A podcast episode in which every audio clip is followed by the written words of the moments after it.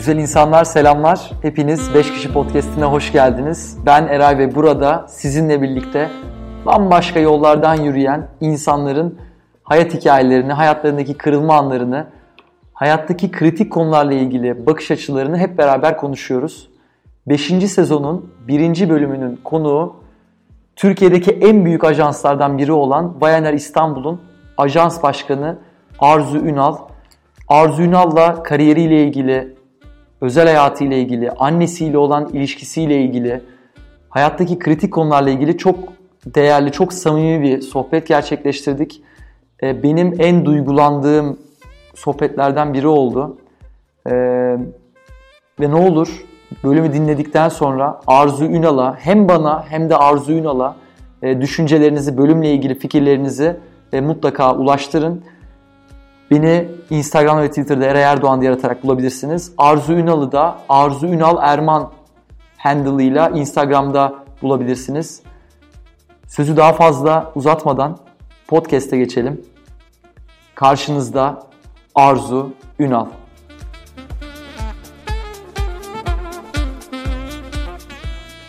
E, Arzu Ünal 5 kişi podcast'ine hoş geldin. Hoş bulduk. E, annen hayatında çok kritik bir rol oynuyor. E, ben annenin sana söylediği sözü söyleyeceğim. Hikayesini sen paylaş lütfen. Kafanın dışını değil içini süsle. Ne diyor annen sana? Ve neden diyor? Valla e, önce nedenden başlayayım. Annem üniversite, kendi ailesinde üniversiteye giden ilk kadın. Üniversiteye gidiyor, üniversiteyi kazanıyor, hukuk fakültesinde okuyor. Hukuk fakültesi 3. yaşta o zamanki bütün kadınların en büyük dilemasıyla karşılaşıyor. Evlenip iyi bir aile kurup, e, iyi bir evlilik yapıp çoluk çocuk sahibi olmak bir rota, iş kadını olmak sanki ikinci bir rota. Hı hı, tamamen ee, ayrı yollar gibi. Sanki tamamen ayrı yollar, ikisi bir arada hayatta olamazmış gibi bir dilemayla birlikte babamla tanışıyor. İyi bir e, e, eş adayı, hı hı. E, ailesine düşkün, e, işte karısını elle üstüne tutacak filan. E, onun için annem dönüp de beni bekle ben bir sene sonra mezun olunca evlenelim demiyor ve evleniyorlar. Üniversite 3. sınıfta. Üniversite 3. sınıfta. Ve o evlilikle birlikte üniversite tökezlemeye başlıyor. Tökezlemeye başlıyor ve annem üniversiteyi yarıda bırakıyor. Arkasından çocuk sahibi oluyor ve üniversite ve kendi ayakları üzerinde durmak veya bir iş sahibi olmak bir hayal olarak rafa kalkıyor. Bu rafa kalkmanın onda yarattığı duygusal bir e, duygusal ve bir yandan da e, bence akılcı bir boşluk oluşuyor. Yani duygusal diyemem sadece bu boşluğa. Hı hı. Yani hep bir okusaydım ne olurdu? Sınıf arkadaşları mezun oluyorlar. Onlar üniversiteden mezun olduktan sonra e, iş hayatına atılıyorlar. Ama şöyle söyleyeyim sınıfın e, yaklaşık yüzde onu iş hayatına atılıyor da yüzde doksanı anne annemle, annemle aynı kariyeri paylaşıyorlar. Bir ev kadını ve anne olma kariyerini. Ve o, onun kafasında hep bir soru işareti olsaydı ne olurdu? Bu soru işaretinin üstüne işte o zamanlar e, bu kadar böyle e, önleyici tıp ya da kontroller falan yok. İşte e, babam 40'lı yaşlarında, e, 40'lı yaşlarında işte biz daha iki küçük çocuğuz, okulda okuyoruz, okul masrafları, ev masrafları, tek maaş, hı hı. ev taksiti ödemek falan gibi bir konteksin içerisinde ya benim eşime bir şey olursa ne yaparım? Ben nasıl bu aileyi ayakta tutarım? Babamın evine dönemem, dönmemeliyim dönse bile orada da işte e, kendi annesi, babası ölmüş annesi e, erkek kardeşiyle birlikte yaşıyor. O da mı oraya geri dönecek? Bu çocukları nasıl ayakta tutarım? Babamın çeşitli sağlık sıkıntıları olabilme ihtimalleri falan derken annemin sıkıştığı bir dönem. Bir yetersizlik hissiyatı gibi galiba geliyor. Yetersizlik ve e, yani ben bu aileyi ayakta tutacak güce sahip miyim? Ne yaparım? Bunun için gerekli donanımım var mı? Bu sıkışıklıkla beraber evde bir de büyüyen bir kız çocuğu var. kız çocuğu, Sen ilk çocuksun bu arada. Ben ilk çocuğum. İlk evet. çocuğum. Ee, benden de 3 yaş 3 ay küçük bir erkek kardeşim var. O noktada kendindeki bütün o sıkıntıları yaşamaması lazım bu kızın. Hı-hı. Ben bunu öyle bir yetiştirmeliyim ki o dönemlerde benim tam ayna karşısında saatler geçirip süslenmeye meyilli olduğum e, zamanlar. Onun için bana halama aynı şeyi söyledi. Yani ben ayna karşısına geçtim işte 6-7 yaşında. Annem bana dedi ki kafanın dışını değil içini süsle. kafanın dışını değil içini süsle. Çünkü içi süsle olursa belki de ben annemin düşebilme ihtimali. Bu, bu arada annem düşmedi o tuzaklara. Yani babam öyle bir sıkıntı geçirmedi. Ve annem de o yüzden aileye bakmak gibi bir sorumluluk altında kalmadı. Hı hı. Ama gene de onun içini yedi. O yüzden de benim yememem üzerine bana bir format atıldı diyeyim. Çünkü bence hepimiz anne ve babalarımızın hayallerinin e, gerçekleştirmek üzere format atılmış bireyleriz. Bana da öyle bir format atıldı. Ki hatta senin annenin girmek istediği lise Evet. İstanbul Kız Lisesi. Neydi, Beyoğlu? English High School for Girls o zamanki adı. Tamam, İngiliz okey. kız ortaokuluna giriyor. Güzel. Sınava gidiyor. Sınavı dolduruyor. imzasını atmıyor. İmzasını atamadığı için de sınav kağıdı geçersiz sayılıyor ve o okula kazanamıyor. Mesela ben o okulda kazandım. Şimdi bu güçlü bir ana kız ilişkisi ve bence e, büyük bir özgüven. Çünkü hayatın boyunca seni atmak istediğin her adımda destekleyen, senin daha özerk, senin daha e, kendi başına ayakları üzerinde duran ve yaptığın her şeyi takdir eden bir anneyle büyümek, bir doğduğun evde özgüven kazanmak Hı hı. e, ve doğduğun evde o donanımla sahaya çıkmak bence bir insanın başına gelebilecek en güzel şey. E, çünkü özgüveni sonra dışarıda kazanmaya çalışmak emek yoğun, daha inciten, daha e, e, ki e, sana hasar verebilen bir süreç. Annem o konuda bana büyük bir e, de, destekçiydi ve her şeye. Burada tabii sadece annemle demeyeyim babamın da böyle büyük lafları vardır. Yanlışlıkla olmaz ama babam da der ki ben kızımı bir ordu dolusu askerin arasına koyarım. Orada durur ve var olur. Şimdi bu da çok kıymetli bir şey. Ya da ne bileyim 87 yılı ben liseden mezun oldum. E, Pardon 88 rehberlik e, için e, sınava girdim. Rehberlik sınavını kazandım. 88 Türkiye'nin özellikle doğu kesiminde Hı hı. e, bu PKK ve onunla ilişki şeylerin ilk sıkıntıların ilk çıkmaya başladığı dönem ve o dönemde ben bütün Anadolu'yu gezdim. Müthiş. Ve yani Yoktur o, yani eminim Şu anda dönem. benim arkadaşlarıma bakıyorum e, çocukları 16-17 yaşındayken onları nereye ne kadar izin verip nereye yollayabiliyorlar. Tabii bir metropolden bahsediyoruz. Hayat daha zor şu anda İstanbul'da ama ben o zaman arabayla 33 gün Anadolu'da tura gittim. Öğren yerlerini görüp orada bir fiil deneyimleyip orada kendimizin bu işi yapabileceğini ortaya koymamız gerekiyordu. Bir yandan da babam sınavdan geçiyorduk o dönemde. Ve ben gittim babam da 18 yaşında beni buna yolladı. Sonra rehberlik yaparken de gene bakıyorum. Hani rehberlik yaparken de 19-20 yaşları. E, bir otobüs şoförü, bir muavin, ben Evet. yani ve arkamda da 20 tane Amerikalı. Ve biz gidiyoruz Anadolu'ya. Hattuşaş'a gidiyoruz. Onları anlatıyoruz. Şimdi bu da esasında hani annemin bana verdiği destek yaparsın kızımla. Babamın da yani tartışmasız bir güven. Yani bir özgüven kazanıyor, kazanıyorsun ama bu özgüveni kazanmak için birinin sana güvenmesi gerekiyor. Orada da e, babadan gelen böyle bir güven ve bu ikisi e, hakikaten yani ben diyorum hangi rahme düştüğün e, esasında e, hayatının yarısı, kaderinin çizildiği yer. Ya Kaderin şey- yüzde ellisi. Şeyi çok güzel söyledin. Ee, doğduğun evde onu kazanmak var. Dışarıda kazanmak var. Benim tespit ettiğim bir patern var. Eğer evde kazanmadıysa birey bu güveni, bu sevgi ortamının desteği dışarıda böyle kazıya kazıya kazandıysa bir gerginlik oluyor. Yani böyle bir yani ben görürsünüz kendimi kanıtlayacağım gibi bir davanın savaşçısı oluyor o kişi. Ee, ve ilişkilerinde genel olarak çok huzurlu olmadığını, çok sevgi dolu olmadığını görüyorum. Yani büyük şans. Ben de çok şükür öyle bir ailede büyüdüm. Ee, zaten sen de çok müteşekkir olduğunu söylüyorsun. Bu tur rehberliğinden bahsettin. Oradan devam edelim. 18 yaşında üniversitenin son senesinde bir sene tur rehberliği yaptın. Doğru mu? Değil. E, Üniversite 2'de başladım. Tamam. Lisans aldım. Üniversitenin son senesine kadar devam ettim. Yazı da devam ettim. Sonra Kasım'da işe girdim. Neden böyle bir şey yaptın ve sana ne kazandırdı bu tur rehberliği? Şimdi bir şey itiraf etmem lazım. Belki de geldiğim yaş itibariyle. Şu anda geriye dönük noktaları paylaşıyorum. Birleştiriyorum ve şimdi Evet. sana iyi bir hikaye olacak. Paketleyip anlatacağım. sana iyi bir hikaye olacak ama gerçeğine dönelim. O zaman e, belki de hani kendi ayakları üzerinde durmak. Kendi paramı kazanmak. Çok güzel. Ya da ne bileyim işte üniversitede daha fazla e, e, spring break'te bahar tatiline gidebilmek için cebimde paramın olmasını sağlamak. İşte İyi istediğim- kazandırıyor muydu bu arada hatırlıyor musun? Evet yani bir üniversite öğrencisi için iyi bir şeydi. Yani ben üniversite birden sonra aileden para almadım. Süper. Üniversiteye 1'e girdim ondan sonra bir daha para almadım. O para almamak veya cebindeki paranı kendin harcayabilmek, kendin karar verebilmek, önceliklerini belirlemek de ayrı bir e, özgüven, ayrı bir özerklik ve rahatlık ve e, büyük bir e, esasında özgürleşme süreci. Ben rehberlikte iyi para olduğunu biliyordum Hı hı. e, lisan e, olarak az lisan bilen, yani lisan bilen ve bunu rahat konuşan, Hı hı. e, bu konuda özgüveni olan, hani rahat olan insanlardan biriydim. Rehberlikte burada bir fırsattı. Rehber arkadaşlarımı gördüm, çok güzel para kazanıyorlardı. Oradan neden olmasın dedim. O neden olmasınla birlikte yola çıkılan bir şeydi. Şimdi görüyorum yani bu kısım işte paketleme kısmına Evet. geliyoruz. E, şimdi görüyorum esasında bir mikrofonu eline alıp Konya Ovası'nı geçerken 4 saat boyunca insanları sana hem eğlendirmek hem onların Bilgilendirmek. e, e- eğlendirmek, bilgilendirmek, seninle olan ilişkilerini ve e, sana olan e, bağlılıklarını arttırabilmek, Hı hı. bir Türkiye anlatabilmek. O Türkiye resmini kendi gördükleri işte ne bileyim Orient Express diye gelenlerin buradan çıkarken başka bir intiba ile çıkmasını. Tamamen bir etkileme, etki yaratma Çok güzel. e, sınavı. O turlara çıkarken ben e, bunları öğrendiğimi yani işi yaparken bunları teker teker öğrendiğimi. Topluluk önünde konuşma bu arada. Topluluk önünde konuşma, rahat olma, Evet.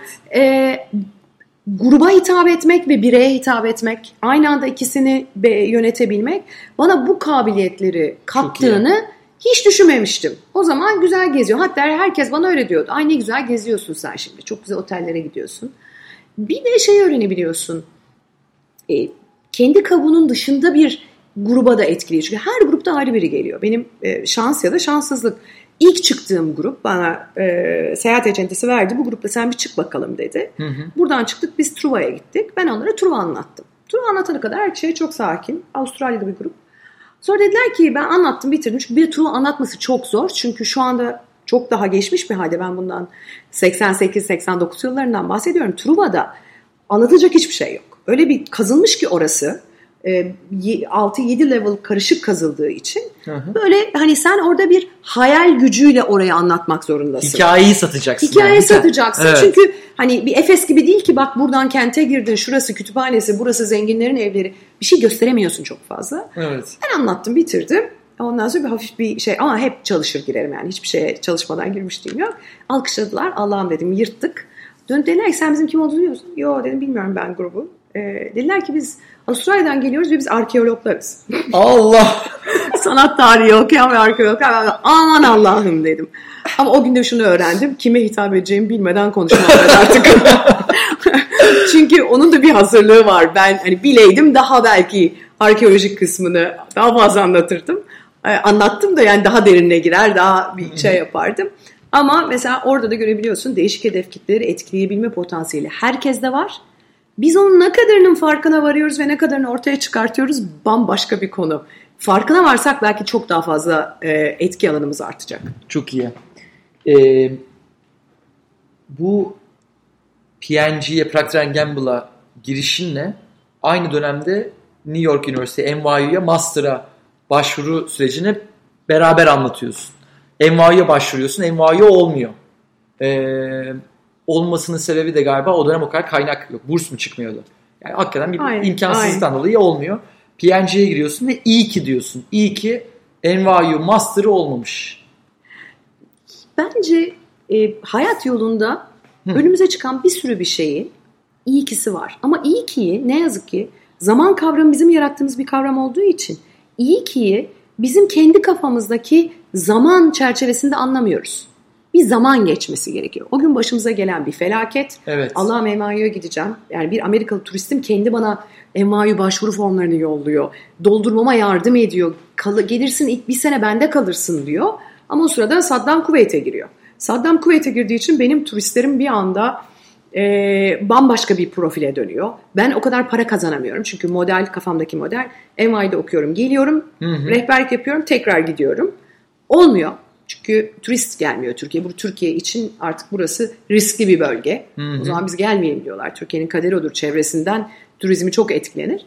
Gelmiyorlar ve benim hayalim bir anda havada kalıyor. O sırada e, Boğaziçi Üniversitesi'ne geldikleri sırada doldurulmuş bir formum var hazır. Procter Gamble. Yollayayım diyorum. Gazetede ilanı görüyorum. Bir gün 5 interview arka arkaya ve kazanıyorum. Ne oldu? Yani e, o bir burukluktu NYU'ya gidememek, master yapamamak. Hatırlıyor musun o dönemin yani atıyorum bir hafta çok kötü hissettim. Ya, Yani hatırladım öyle Ne oluyor çağrıştım. biliyor musun? Ee, bir oyuncağı sana veriyorlar. Evet. Sonra da alıyorlar elinden. Öyle düşün. Yani hani Hayalini kuruyorsun aslında vermiyorlar. da. vermiyorlar. Hayalini Ama- kuruyorsun. Ama hissiyatı o diyorsun. İstihar yok. Bir de şöyle Evet. bir şey var. Kendine çizdiğin bir resim var yani. Üniversiteye gideceksin. Evet, Yurt dışına master'a gideceksin. Beklentim var. Beklenti var ama bu çizdiğin resim olasılıklar içerisinde. Hı hı. Yani eğer bizim 100 tane olasılık ihtimalimiz varsa sadece bir. 99'unu kapatıyor bir esasında. Sen ona odaklandığın için. O diğer 99'da hayatın mucizevi akışı var yani ve e, insanın niyeti yol açıyor. Çok güzel. E, o noktada ne oluyor? Ben ne yapmak istiyordum? Pazarlama konusunda uzman olmak istiyordum. Hı hı. Ve ben e, gitseydim o master'a, e, gidebilseydim o master'a, e, ben o master'ın akabinde e, gelecek deneyim için çalışmak zorunda kalacaktım. Procter Gamble, halen daha minnettarım, bana teori ve pratiği aynı anda yaşayabilme zamanını ve fırsatını verdi. Bir tarafta sadece teori olacaktım, öbür tarafta dönüp pratik yapacaktım. Yani 4 senede belki yapabileceğimi, Evet. 2 senede aynı anda yapabilme fırsatı geldi. O yüzden şey çok güzel laftır, bir kapı kapanır, bir kapı açılır. Ee, hakikaten e, motivasyonu yüksek tutup niyetin e, iyi olduktan sonra ve niyetin net olduktan sonra kapılar açılıyor insana. E, Bu stoik felsefede amor fati diye bir e, şey var, söylem var. Yani biraz kaderini sev gibi bir yere geliyor. E, keşke dememeyi aslında temelde öğretmeye çalışıyor. Yani ne oluyorsa, senin başına ne geliyorsa, ne oluyorsa veya ne olmuyorsa aslında senin iyiliğin için e, oluyor. O yüzden o kısa vadede tadın kaçıyor olsa da, huzurun bozuluyor da olsa bil ki long term'de buna şükredeceksin. E, uzun vadede buna şükredeceksin diyor. E, buradan şeye geçeceğim. Şimdi hedef kitlenin podcast dinleyici kitlesinin yaş aralığını bahsettim. %50'si 18-30 aralığında. Kariyer opsiyonlarını düşürüyor herkes. Ne yapayım? Oraya mı gireyim? Buraya mı gireyim? Ben ne yapmalıyım? Nerede uzmanlaşmalıyım? Master'a mı gideyim? İlk master yaptıktan sonra mı döneyim? Herkesin kafasında bir sürü soru işareti var. Senin 27 yıl aynı kurumda müşteri temsilciliğinden başlayıp Demirbaş. Demirbaş. Çok iyi. Bir sürü şey de görüyorsun. Yani satın almalar, birleşmeler değil mi? Bir sürü Aynen, olayı da var. Ama müşteri temsilcisi olarak girdiğin yerde 27 yılın sonunda ajans başkanı oluyorsun. Evet, olduğumda e, 20 20. yıldı. 20. yılda. 20 Yirmi. yılda ajans başkanı oluyorsun. Evet. Ama onun şuradan şeyi bağlayarak sormak istiyorum ki hakikaten bizim kitleyle e, çok karşılık bulacağını düşünüyorum. Her işin ilk seneleri biraz sevimsiz işleri yapmanı gerektiren seneler. Çok yaratıcı olamadığı, daha junior pozisyonlar. Ya bu işi de ben mi yapacağım? Gerçekten bunun için mi okudum? Ya o kadar işte okullara gittim, bitirdim. Ya bu iş bana mı kaldı? diye hepimizin aklından geçiyor. Özellikle bir hedef kitlenin aklından geçiyor ve o yüzden çok sık iş değiştiriliyor. Bu benim için, benim gerçekten yapmam gereken iş bu değil sanırım. Ben bunun için doğmadım deyip yeteri kadar sabretmeden bir ikinci iş, bir üçüncü iş. Bu doğrudur yanlıştır bunu bu arada bambaşka bir konu bilmiyorum. Belki de doğrudur ama sen 27 sene aynı yerde kalan biri olarak bu kitleye ne söyleyeceksin? Ne söylemek istersin?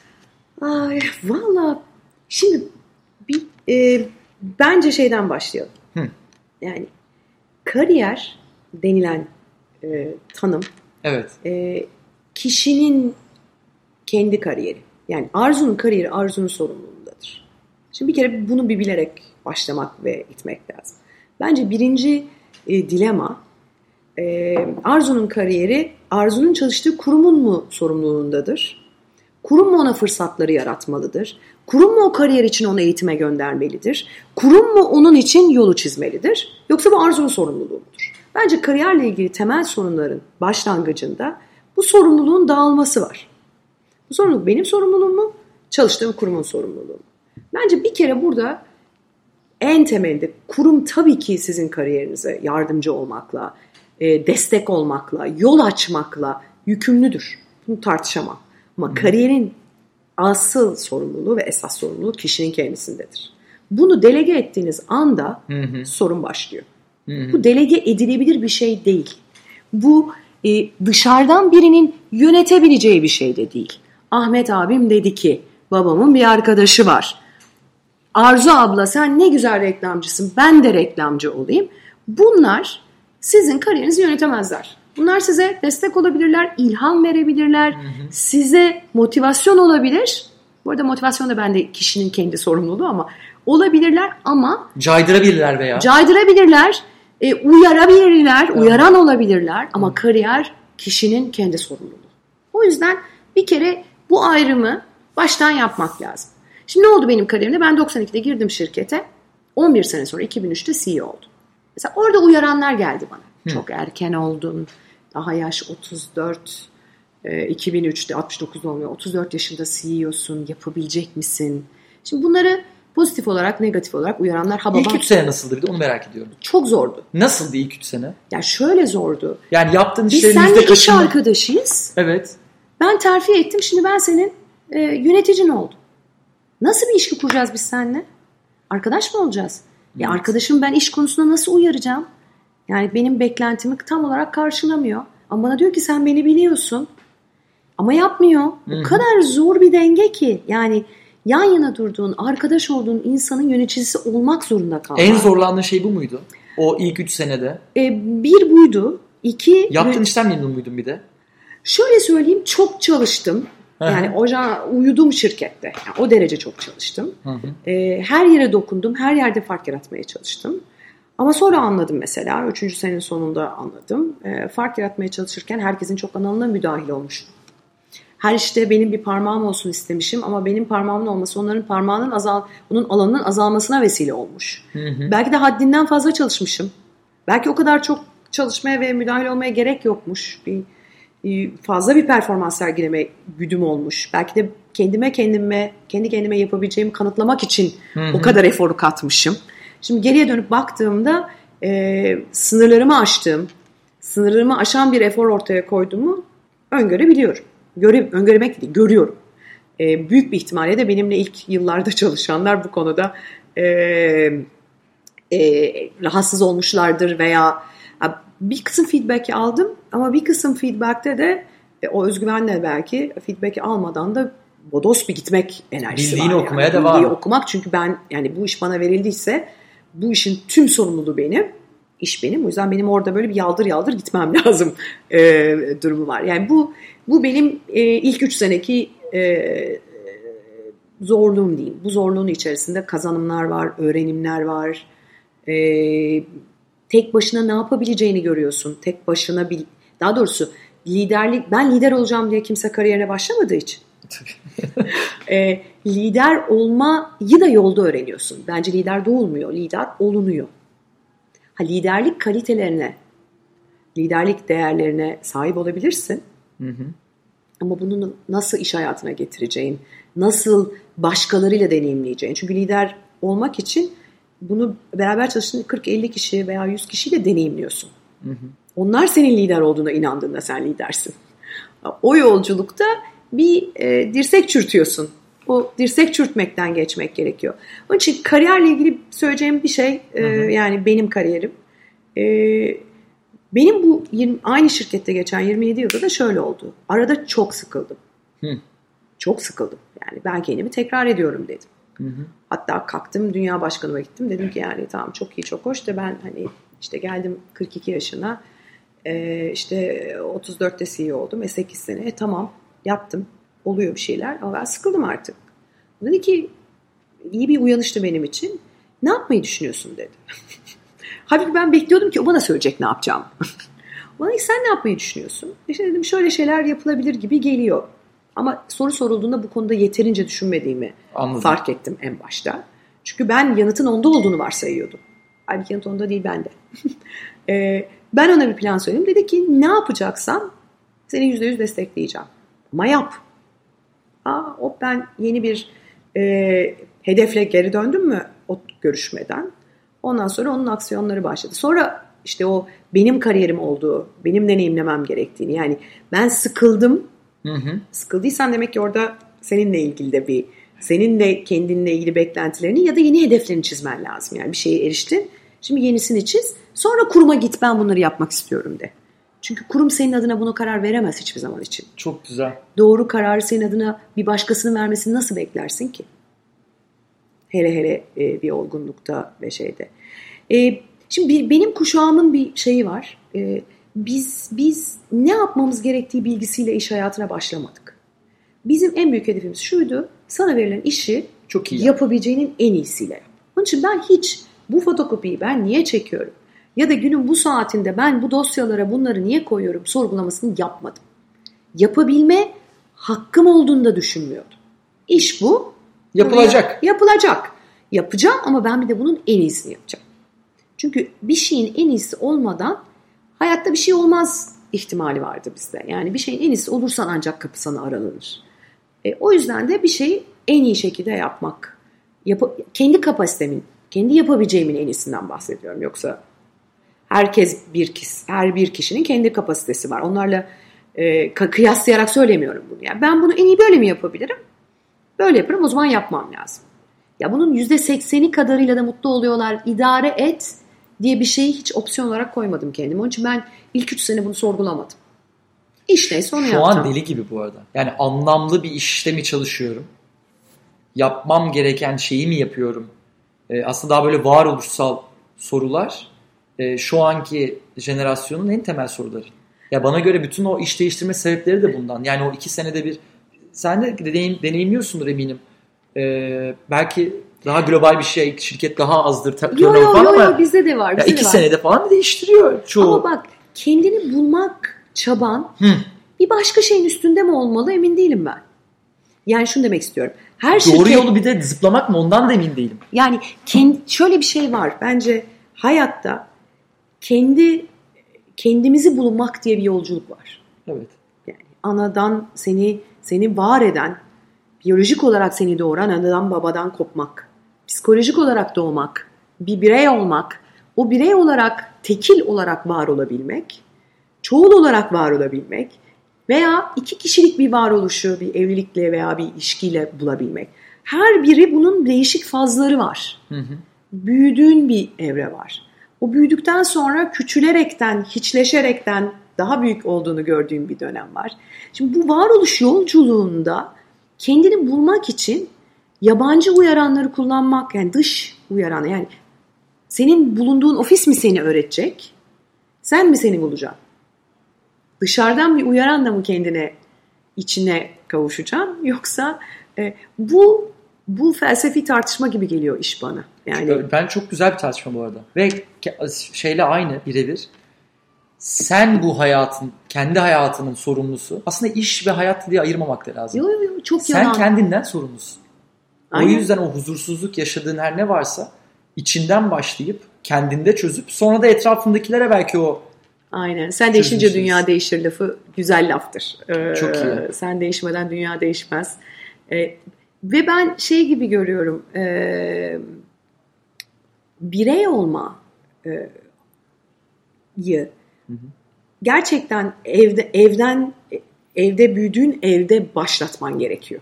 Yani eğer birey olmayı büyüdüğün evde başlatamıyorsan Hı hı. Sonra bunu hep sevgilinde, arkadaşında, dahil olduğun grupta, iş yerinde bulmaya çalışıyorsun. Eğer evde bu yolculuk başlarsa ki bu uzun bir yolculuk. Ben bile bitirdiğimi söyleyemem. Yani Hı hı. yaş itibariyle hani 49 yaşındayım. Bu yolculuk bitti mi? Hayır bitmedi. Ama o birey yolculuğu ne kadar erken başlarsa o kadar daha iyi olursun. Şu andaki yeni nesilde onlara çok destek olan, hafif çalıştıkları için vicdan azabı duyan anne babalarla birey olma yolculuğu tahminim biraz daha geç başlıyor. Çok güzel.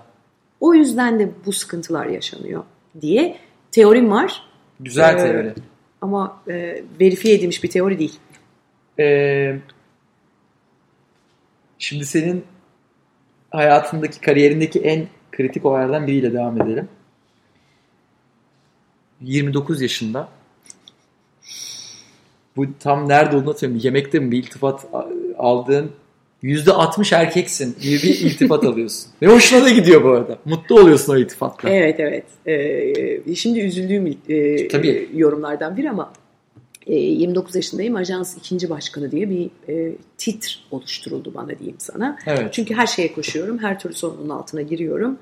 E, sınır bilincim çok yani genişleyerekten kariyerin büyüyeceğine inanıyorum. Bunu da dediğim gibi sonradan paketledim. O zamanlar bildiğim bir şey değildi.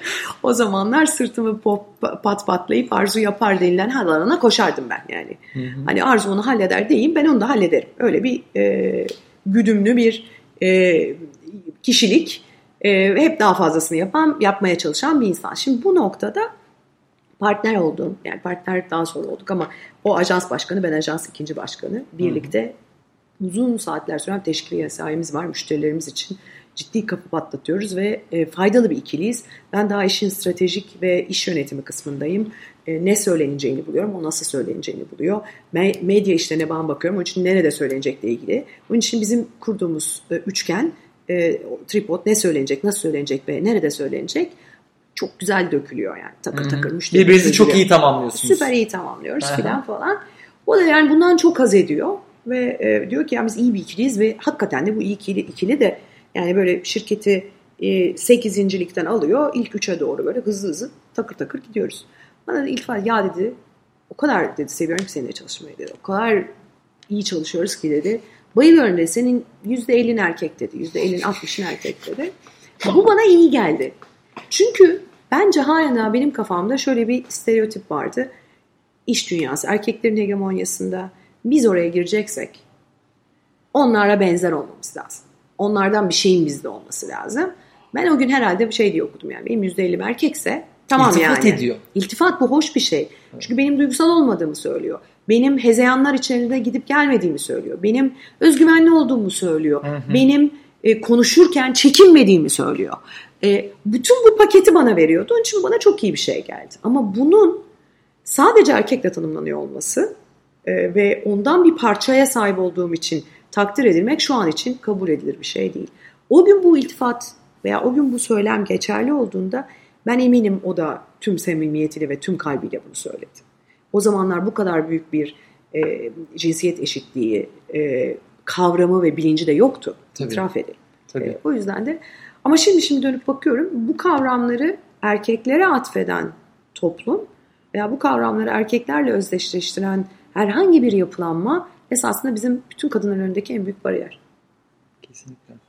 Buradan şeyi de e, tam hikayeye geçmeden önce aynı ajans başkanı e, sen bu sefer 33-34 yaşlarındayken biz burada yeteri kadar aslında çalıştık. Çok iyi bir ikiliyiz. Artık gel ayrılalım. E, başka bir ajans kuralım. Ve hakikaten büyük işler başarırız diyor. Ve sen de aslında sıcak bakıyorsun. İyi bir ikili olduğunuza inandığın için ilk etapta neden olmasın diyorsun. Sonra bir gün bir kokteylde seni birileriyle tanıştırırken her başarılı erkeğin arkasında bir kadın vardır. Benimkiyle tanışın. Deyip, Öyle olma diyor. Bunu Öyle mi? düzelteyim. O, Düzeltelim. onu, Bu söz var ama bu arada. Aa, var var. Heh. Yani bu söz gerçekten var. Ama benim e, partnerim, ajans başkanı beni böyle tanıştırmadı. Öyle mi? Pardon. Ortak bir tanıdığımız beni böyle paketledi. Dedi ki her yani başarılı kadın, erkeğin arkasında bir kadın vardır. İşte bu ajans başkanının arkasındaki kadın da Arzu'dur dedi. Allah. Yani güzel ve kötü aynı zamanda. Yani hani bir başarının ortağısın diye seni konumluyor. Harika. Evet. Çünkü başarılı bir ekibiz. Onun ortağı olarak seni konuluyor. İyi ama bir erkeğin arkasındaki kadın kısmı aa, iyi gelmedi bana. Azıma kötü bir tat bıraktı. Şöyle de söyleyeyim. Bir şeyin yanında olmakla arkasında olmak arasındaki fark belki. Yan yana olsak hayatta gıkım çıkmaz. Yani hiç herkesle yan yana olmak bir başarıyı göstermek. Ama bir şeyin arkasında olmak, arka kelimesi orada en büyük sıkıntı. Hı hı. Ben hani iş hayatında bir şey öğrendiysem hiçbir başarı tek kişiye atfedilemez. Kesinlikle. Net. Oyun için yan yana duran bir sürü insanlar var. Ama bir şeyin arkasında durmak kelimesi ı-ı, yani kötü geliyor bana. Hep böyle e, önde yürüyen erkek iki adım gerideki kadın. O, o resim canlandı benim e, kafamda. Ve deal breaker oldu. Ve sen vazgeçtin. Beraber. Yani deal breaker oldu. O sırada e, bu şirketin ismi konulurken ki isimde de öyle bir e, ilk, isimde de öyle bir şey vardı. Bir soyad and partners. Orada da bir and e, partners durumu falan derken dedim ki bu bu böyle iyi olmayacak. İtiraf ediyorum. Bir de şöyle bir varsayımım da oldu. Bu biraz işte belki de kadınsı bir varsayım. Ben gitmezsem o da gitmez de dedim. Yani biz o kadar iyi bir ikiliyiz ki böyle biz partner olmayız. İkimiz de kalırız burada. Hani kurumsal bir şekilde bu işi yönetir e, ve devam ederiz. Yani kendi dükkanımız olacağına e, bir arada gideriz Hı hı. E, ve gitmedim. Sonra ama e, iki sene sonra ona teşekkür ettim. İki ya da üç sene sonra teşekkür ettim. Çünkü o gitti Evet.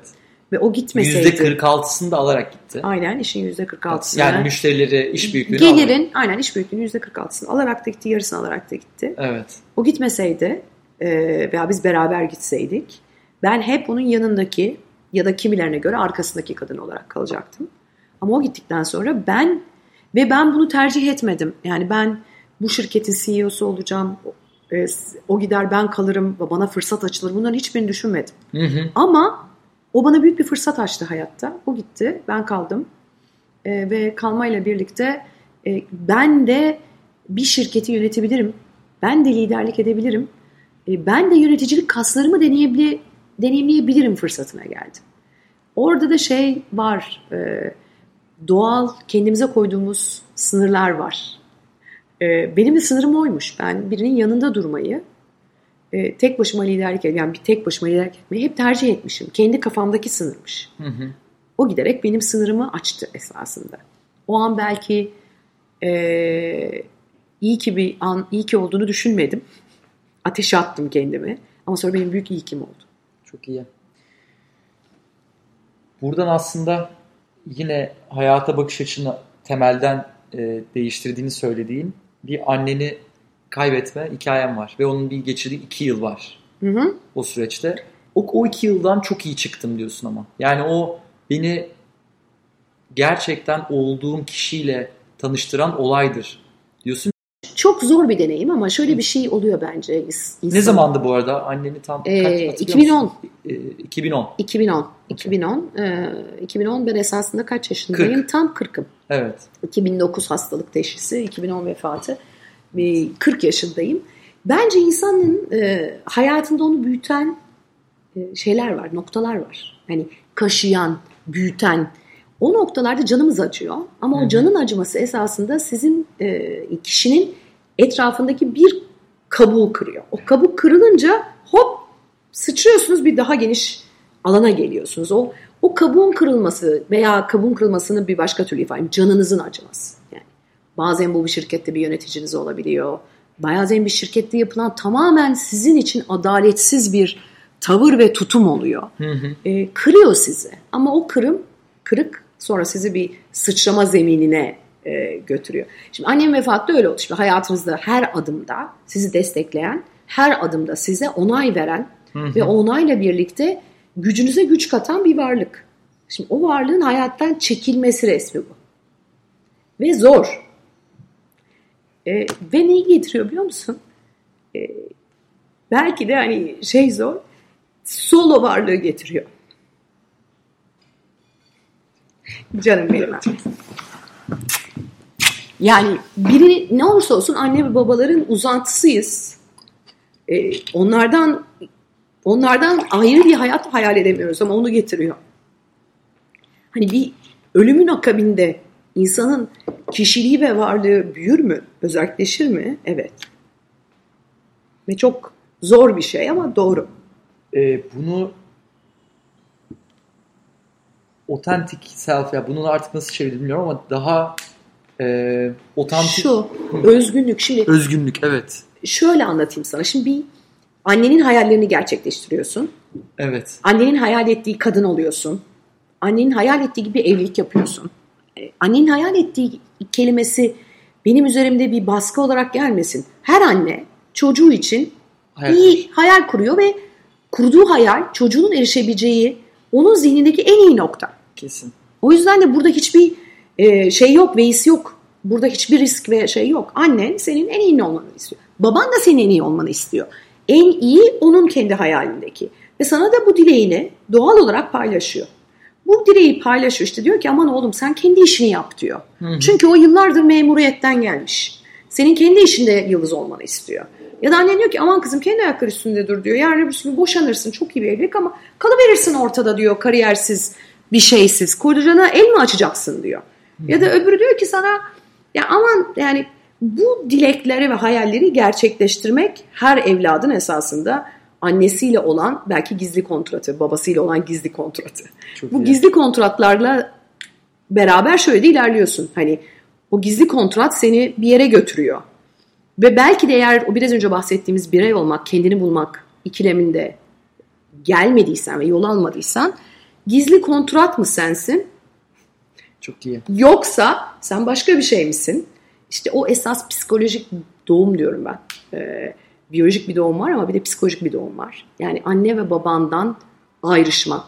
Bu bazen bir vefat, bazen bir, bir travma, bazen senin kendi psikolojik yolculuğunla onların sana çizdiği gizli kontratın ayrı düşmesiyle, ayrı fikirlere edinmekle, bazen onlardan uzak kalmakla ve uzak kalarak kendimi bulmakla. Bunun yolculuğun nasıl olduğunu bilmiyorum. Herkes için de ayrı olabileceğine inanıyorum.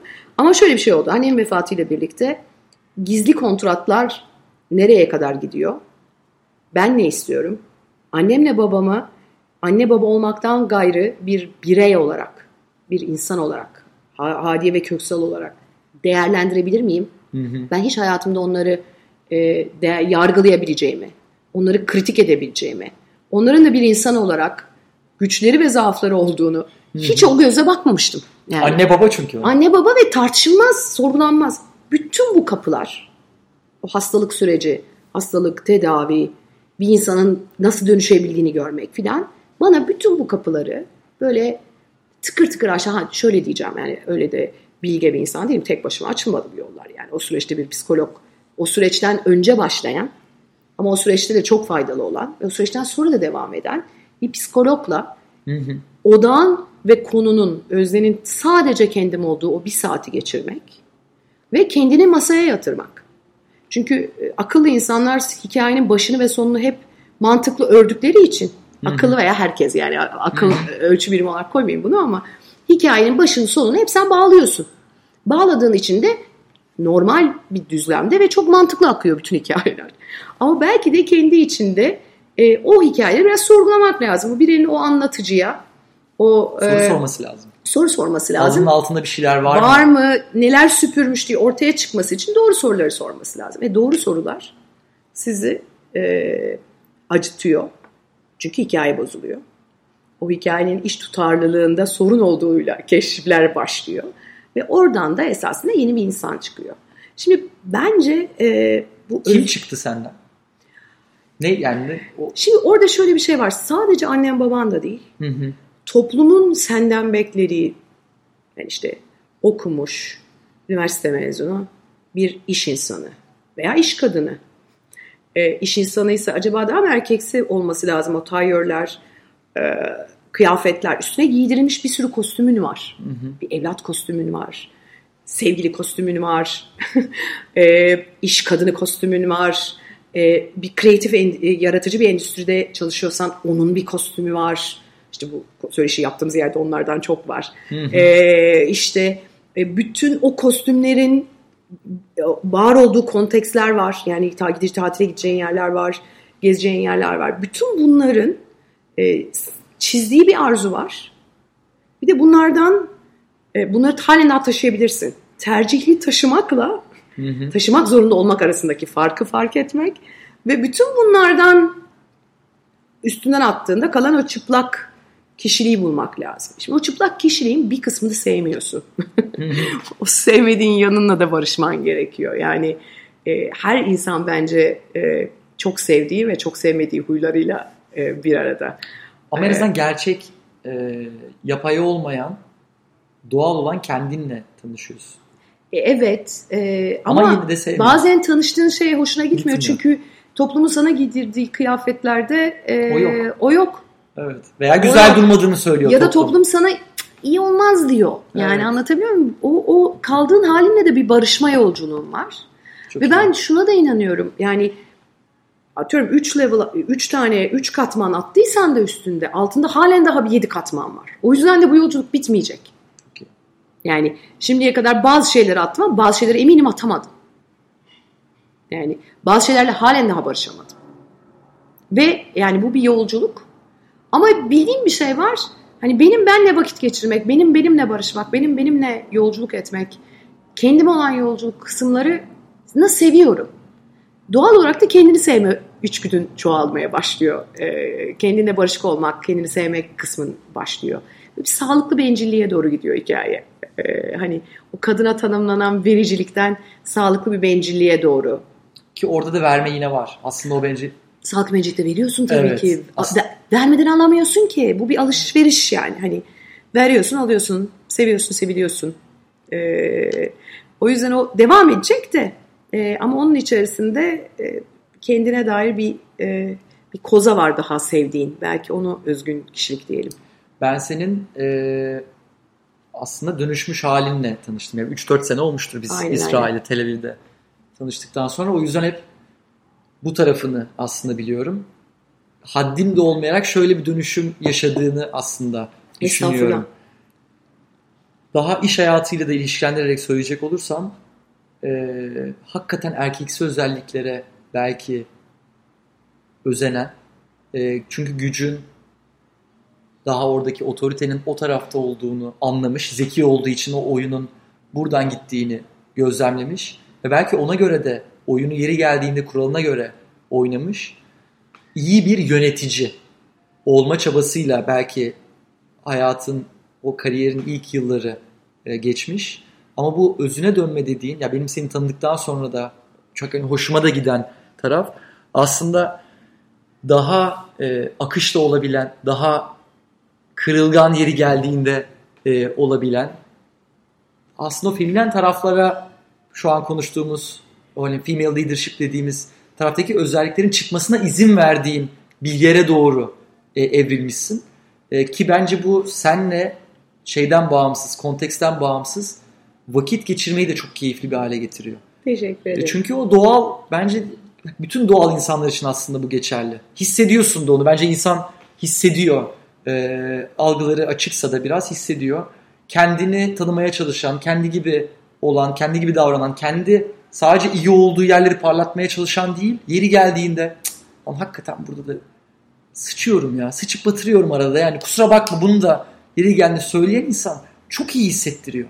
Çünkü hepimiz aslında e, insanız ve karşındaki insan ve rütbece iş kontekstinde daha yüksek bir insan onu verdiği zaman ne kadar güzel. Yani kendine de o alanı tanıyor, bana da o alanı tanıyor gibi oluyor. Bence muazzam bir e, dönüşüm. Teşekkür İhtiyacı olan şey de bu. E, liderlik pozisyonlarının ihtiyacı olan bence dönüşüm de bu. Senin e, rol model olarak bence şu an karakterini çok ciddiyim. Sadece kadın yöneticilerde değil, erkek yöneticilerde de e, bunun model alınması lazım. Ay çok teşekkürler.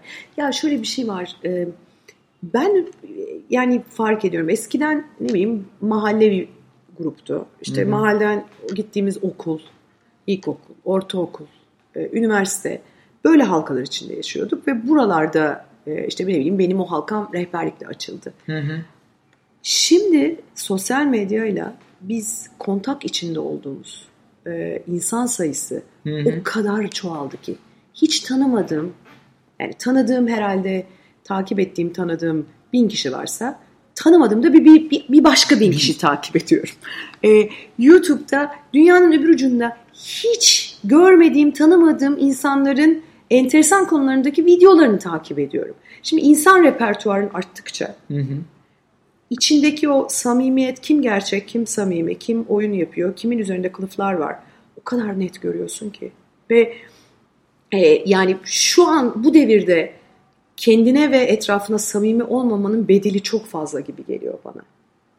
Çünkü en azından yani ben bir influencer'ın e, samimi olmadığını düşündüğüm anda bir düğmeye basmamla hayatımdan onu atabiliyorum. Hı hı. Şimdi bu çok güçlendiren ve esasında insanın o içindeki samimiyet pusulasını kolay doğru şekilde kullanmasına imkan veren bir ortam. O yüzden hem kendine iyilik samimi olmak e, esasında hem de kontakta olduğun herkese karşı büyük iyilik esasında. Ee, iki tane klasik sorularımdan sorup kapatıyorum. Tamam nasıl istersen. Bir, e, en fazla hediye ettiğin kitap hangisi ve neden? E, Valla bir dönem e, gerçekten fazlasıyla Amerika'dan bir kitabı taşıdım. E, Taxi, Taxi Driver's Wisdom diye. Taksi şoförlüğünün bilgi. yani bilgeliği. Hı hı. E, hakikaten e, beni çok etkiliyor. Esasında e, o içinizdeki e, pusula değil, içindeki insanın kılavuzu, karnındaki ses ne dersen de veya hayatın ona kattığı bir bilgelik var. O hayatın ona kattığı bilgelik gerçekten eğitimden, tabii ki eğitimin, tabii ki deneyimin, bunun üstüne bir sürü katkısı var ama o içimizde var yani. Bu topraklarda Yunus Emre'de var, Aşık Veysel'de var. Daha adlarını sayamadım burada yüzlerce insanda var. Hı hı. Onu böyle damıtıp bu bir cümleye indirme gücü var ya, o bence dünyanın en harika şeyi. Onun için e, yani öyle çok uzaklarda aramaya gerek yok esasında hayatın Doğru, doğru da doğru kelimesini de sevmiyorum. Doğru yanlış çünkü çok iki boyut. e, Çok daha fazla boyut var ama. Mevlana'nın burada öyle sözü var. Ya. Evet. Ee, neydi? Hayatta doğru ve yanlış diye bir yer yok. Ee, pardon, doğrunun ve yanlışın ötesinde bir yer var. Seninle orada buluşalım. İşte. Önce o kelimeyi de kullanmayayım. O, o içerideki şey. Yani onun için mesela ben e, uzun yol araba kullanmayı çok severim. Böyle hani benle benim baş başa bir yolculuğum. E, yani kamyon şoförlerinin, kamyonların arkasındaki yazılan külliyat Hı hı. o kadar kıymetli, o kadar içten, o kadar samimi ki yani bana o taxi drivers wisdom aynen onu getirirdi. O taksi şoförlerinin bilgeliği. E, bana aynen onu O- hissederdi. Şeyi söylemiştim ya bölüm baş, kaydetmeye başlamadan önce. Taksi şoförlerinin wisdom'ı dediği zaman benim bir ay önce falan bindiğim takside tam öndeki bir araç sollayayım mı sollamayayım mı geçeyim mi geçmeyeyim mi böyle bir arada kaldı. Döndü böyle adam. Abi tereddüt her zaman kaza yaptırır. Süper laf. Ya bak gerçekten Hakikaten. Tereddüt her zaman kaza yaptırır. Hakikaten de yaptırır. Hayatta da. Yaptırır. Hayatta da öyle. Yani ben mesela iş hayatında onu diyorum. İyi ya da kötü bir karar alın. Kararsız geçen her an, her zaman aleyhimize çalışıyor. Al dene en azından hata yaptığımızı öğreniriz. Bir ihtimali yok sayarız bir sonraki aşamada. İşte aynen tereddüt hata yap. Tam bilgelik taksi şoförü. İşte bu kadar rüya gibi bir cümleymiş. Tutarım ben bunu aklımda. Çok iyi. Son soru. Türkiye'de herkesin telefonun arka planına istediğin herhangi bir şeyi yazabilecek olsan ne yazardın? Valla e, kalbinin ses, e, Mevlana'nın bir e, lafı ve e, kalbin yolu biliyor o tarafa koş. Esasında hepimizin içinde mesela e, hislerimize yani bir, bir insanı tanıdığınızda bir his oluşuyor ya. Yani mesela e, sevdiniz sevmediniz içiniz ısındı ısınmadı. Sevgi sevmemek belki ağır kaçar ama için ısındı ısınmadı. Yani ondan sonra oradan başlıyor e, o, o his doğru bir his. O his yanlış bir his değil bence. Sonra başlıyor et zihniniz işte veya bütün hikayeler duymaya başlıyorsunuz. Onlar esasında günün sonunda dönüp dolaşıp ne kadar hikaye dinlerseniz ne kadar e, o hikaye o insan hakkında pozitif bir şey söylenirse söylensin içinizdeki his doğru çıkıyor. Onun için o kalbinin e, Yolu yolunu- biliyor olması. yolu biliyor olmasına, o kalbinizden, içinizden gelen sese güvenmeyi unutmamamız lazım. Müthiş. En çok sevdiğim laf o. Muazzam bir bölümdü. Çok teşekkür ediyorum. Ha, ben acayip keyif aldım. Sana Hakikaten. onu söyleyeyim hani e, insanın e, yani e, psikologla bir saat geçirir gibi çok güzel. e, keyifli ve e, şeydi. Artı şey de söylemem lazım herhalde senin gibi e, kabına sığamayan ve non-stop kendini geliştirmek ve öğrenmek ve e, emmek, almak e, yani o sünger gibi o kadar e, kıymet veriyorum ki buna. Çok teşekkür Ee, ederim. yani benim için hani o kendi kariyerim, kendi gelişiminin canlı örneğisin. Tanıştığımız günden ediyorum. bugüne valla e, minnettarım o girişimcilik vakfına, o seyahate, tanışmamıza, öğlen yemeğine ne mutlu bana. Süpersin. Çok teşekkürler. Ağzına sağlık. Ben teşekkür ederim. Görüşürüz.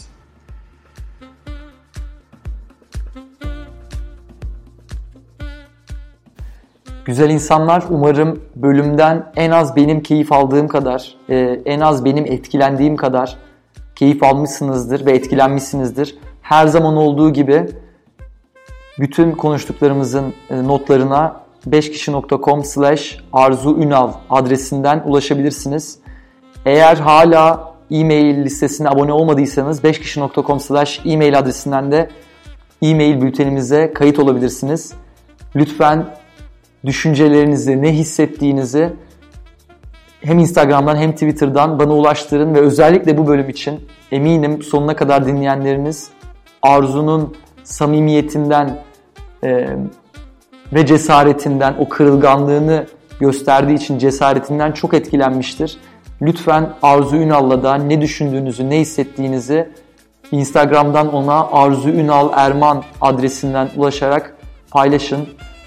Önümüzdeki bölümlerde görüşmek üzere. Kendinize çok iyi bakın.